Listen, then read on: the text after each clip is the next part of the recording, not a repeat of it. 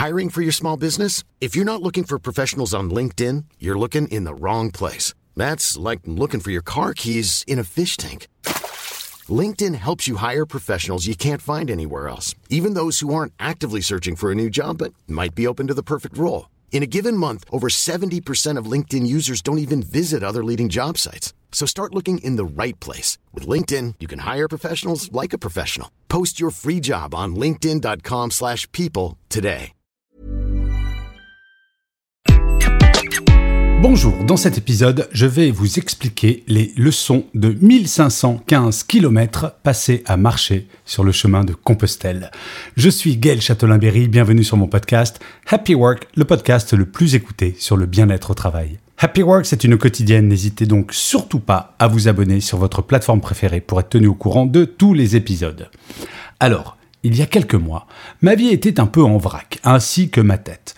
Problème personnel, probable début de burn-out, j'avais conscience que je devais agir. Ce serait le chemin de Compostelle sur lequel j'étais déjà allé plusieurs fois. Au début, je n'avais comme projet que, entre guillemets, d'aller jusqu'à Roncevaux, passer les Pyrénées et en rester là.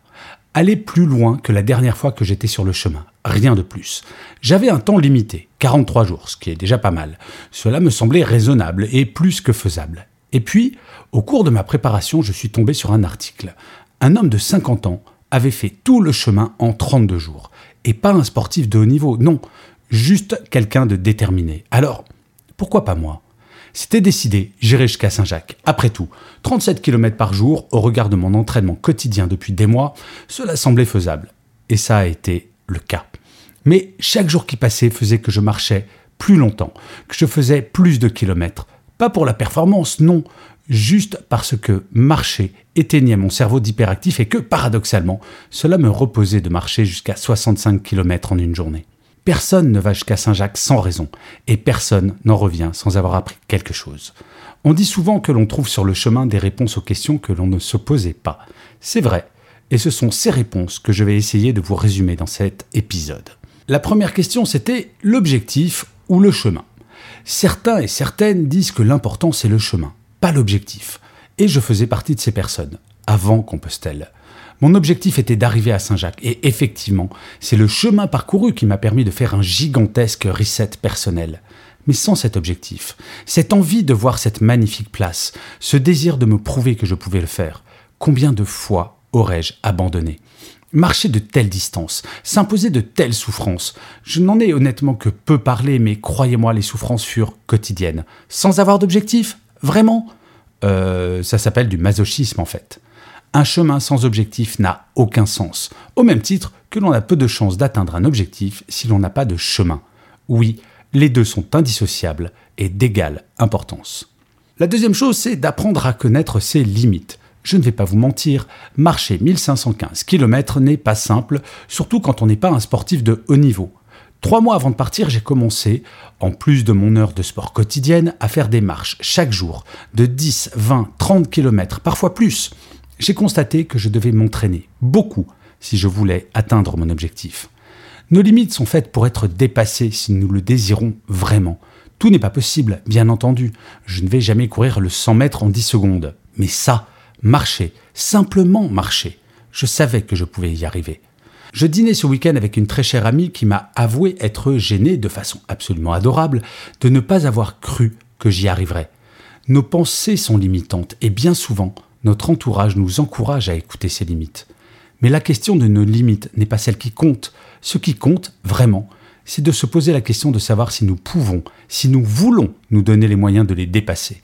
Cela a été mon cas pour arriver jusqu'à Saint-Jacques de Compostelle. La troisième chose, c'est d'avoir un autre rapport au temps. Quand vous prenez une pause, aussi longue que celle que j'ai prise, le temps prend un autre aspect. Dans l'absolu, je pouvais faire ce que bon me semblait. J'aurais pu me lever chaque jour à 9 heures, arrêter mes journées de marche à 13 heures quand la chaleur devenait parfois étouffante. Mais ça, c'était l'ancien moi. J'ai laissé ma tête et mon corps me guider, sans aucune autre contrainte que d'avancer chaque jour. Et plus j'avançais, plus je me réveillais tôt, plus je finissais mes journées de marche tard. Pas pour faire des kilomètres en plus, juste parce que je le pouvais et que j'en avais envie. Avant de partir, j'étais déprimé et au bord du burn-out. Je me réveillais chaque jour à 5 heures du matin pour mes différents posts sur les réseaux et sans envie certains jours. Ce temps est révolu. Je vais écouter mon corps et ma tête. Quelle importance si je ne fais pas un poste aujourd'hui ou si celui-ci se fait deux heures plus tard? Seul l'objectif compte. Peu importe la longueur ou le temps passé pour l'atteindre. La quatrième leçon, c'est d'apprendre à croire en soi. J'avais beau être persuadé, de m'être suffisamment entraîné, d'avoir le bon matériel, d'être assez motivé, avant de me lancer, j'avais peur, peur de l'échec, peur de la blessure, peur du regard des autres, toute une série de peurs qui auraient pu me faire renoncer.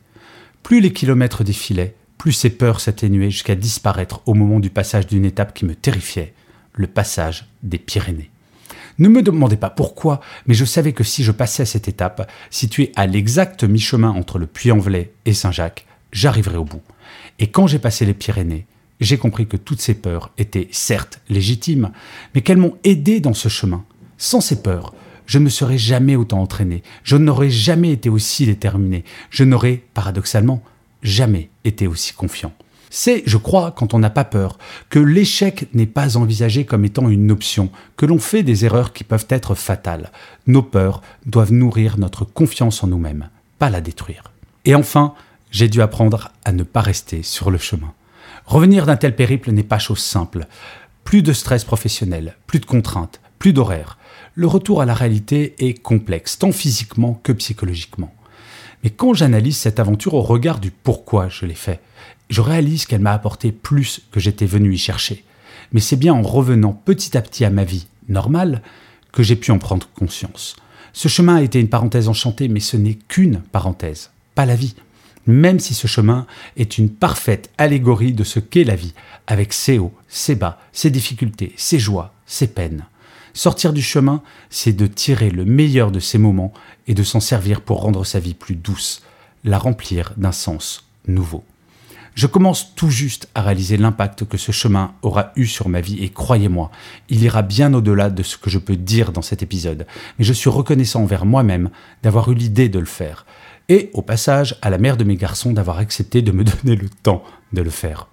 Je n'allais pas bien avant de partir je reviens à un homme neuf, serein, prêt à commencer un autre chemin, celui de ma vie.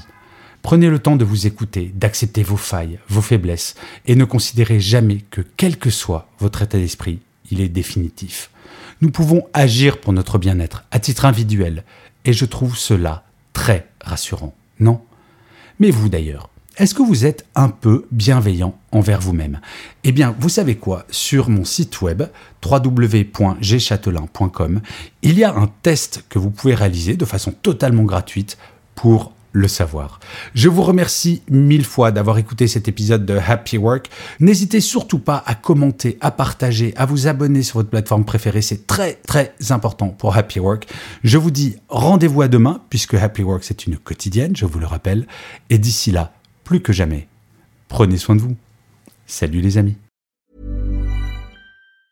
Hi, I'm Daniel, founder of Pretty Litter. Did you know cats tend to hide symptoms of sickness and pain? I learned this the hard way after losing my cat, Gingy. So I created Pretty Litter, a health monitoring litter that helps detect early signs of illness by changing colors, saving you money and potentially your cat's life. Pretty Litter is veterinarian developed, and it's the easiest way to keep tabs on your fur baby's health right at home. Go to prettylitter.com and use code ACAST for 20% off your first order and a free cat toy. Terms and conditions apply. See site for details.